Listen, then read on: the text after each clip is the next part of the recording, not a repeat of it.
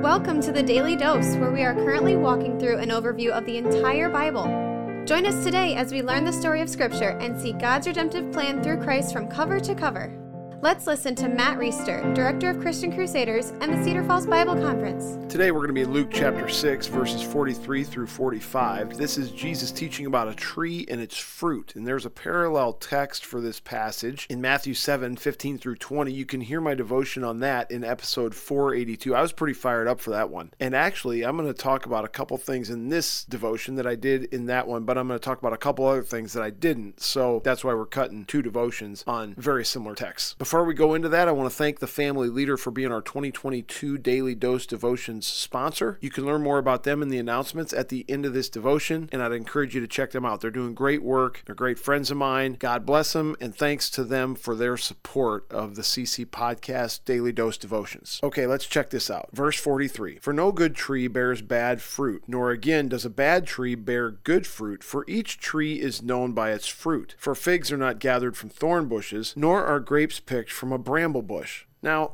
time out, guys. Just hold the phone and let's think about what we're hearing Jesus say here. Do you remember in yesterday's devotion where Jesus says, Judge not, and you will not be judged? And do you remember how I talked about what that means and what that doesn't mean, and how the culture and the world and false teachers want us to believe that when Jesus says, Judge not, Jesus is saying you can't ever call something right or wrong or good or bad or sinful, that making any objective statement about morality or truth is ultimately ultimately the same thing as judging, and Jesus doesn't want us to judge. If you didn't listen to that devotion, by the way, there's some really important stuff in it. So go back and listen to yesterday's devotion after this. But right on the heels of that text, we have Jesus telling us a tree is known by its fruit, and you can't gather figs from thorn bushes or grapes from a bramble bush. You know what it requires to know that? It requires you to be discerning and to judge. If a tree is known by its fruit, I look at the fruit and I determine what kind of tree it is. That requires, to some degree, judgment. So, how how these people who suggest that when Jesus says judge not, he means something that he clearly doesn't, especially when in the very next text, just like yesterday,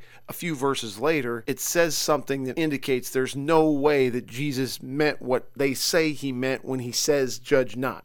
Drives me crazy. Let's continue in verse 45. The good person out of the good treasure of his heart produces good, and the evil person out of the evil treasure produces evil, for out of the abundance of the heart his mouth speaks. There are a couple really important things that we need to talk about in response to this. First of all, let's start at the very end. For out of the abundance of the heart the mouth speaks. What Jesus is saying is what comes out of our mouth, or more broadly, what comes out of the way we live, is ultimately a matter of the heart. The way we live, the way we speak, the way we spend our time, our money, the way we treat other people. This is all an outpouring of what is in our heart. So when you see people acting a certain way or saying a certain thing, you can just assume that those things are the effects of a deeper cause. That cause being the orientation of a person's heart. Now let's back up a little bit further to the beginning of verse 45. The good person out of the good treasure of his heart produces good, and the evil person out of the evil treasure produces evil. Jesus is again talking about judging trees trees by their fruit. A good tree is going to produce good fruit. If you see good fruit, you can assume it's a good tree. If you see bad fruit or evil fruit, you can assume that it's an evil tree. Good fruit doesn't come from bad trees, and bad fruit doesn't come from good trees. Now, there's one important theological or maybe anthropological or psychological landmine that we need to avoid here. When Jesus says the good person out of the good treasure of his heart produces good, it might lead us to believe that there are people who, by their nature are good. That's not what Jesus is saying because no one is good. No one is righteous, not even one. Every one of us in our natural condition was born to oppose God, to rebel against Him, to reject Him, to do things our way instead of His way, to build a name for ourselves instead of glorify and lift up His name. So when Jesus says there are good people who produce good treasure out of their good heart, we got to make sure we think the right way about that using other pieces of Scripture which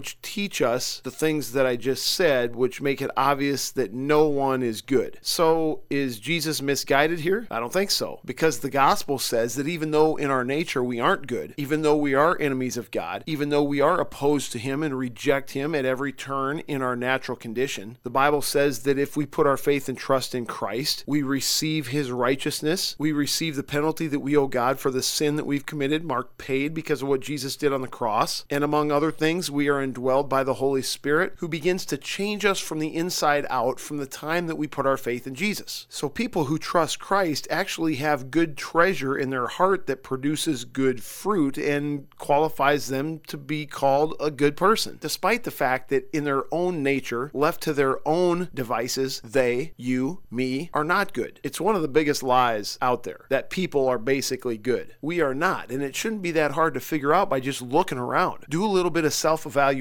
Observe a two year old for a while. Look at what humans do and what humanity is capable of as a general rule. There's no one who has good treasure in their heart because they were born that way. The only way we get good treasure in our heart is if our heart of stone is replaced with a heart of flesh, which is what happens when we put our faith in Christ. If that doesn't happen, then the only other option is that people have evil treasure in their hearts, which produce evil and qualify them to be referred to as an evil person. These are Jesus' words, friends, not mine. And if that's uncomfortable for us to hear, which it is, the correct response isn't to try to somehow change what Scripture says so that it's more comfortable. The correct response is to repent and turn to God through faith in Christ so we can have our evil heart replaced with a good one. I know the way that I'm talking about this sounds kind of harsh, but here at the Daily Dose Devotions, we'd rather be faithful to Scripture, regardless of how it sounds, than try to make it say whatever we want it to say so that we feel better at the end of a devotion. Amen? Amen. Thanks for tuning in. Have a great day. The Daily Dose is a podcast of Christian Crusaders Radio and Internet Ministry. Please subscribe to this podcast, leave a five star rating, share with a friend, and prayerfully consider financially supporting our ministry at ChristianCrusaders.org, where you can also find our weekly 30 minute radio broadcast, which is aired on stations around the world since 1936, and where you can listen to our Conversations podcast featuring inspiring interviews with interesting Christians. Special thanks to our 2022 Daily Dose sponsor, The Family Leader. God designed three social institutions to shape our lives the family, the church, and government. At the Family Leader, they're bringing all three together to honor God and bless our neighbors. Learn how and join them at thefamilyleader.com. That's thefamilyleader.com. We also want to highlight two ministry partners. First is the Cedar Falls Bible Conference, whose conference videos and schedule events are available at cedarfallsbibleconference.com. And please consider joining us for their 101st annual conference from Saturday, July 30th through Saturday, August 6th in 2022. Second, if you or someone you know could benefit from an anonymous online Christian mentor, please visit issuesiface.com, which is provided by Power to Change Digital Strategies. Thank you for listening, and may God richly bless you.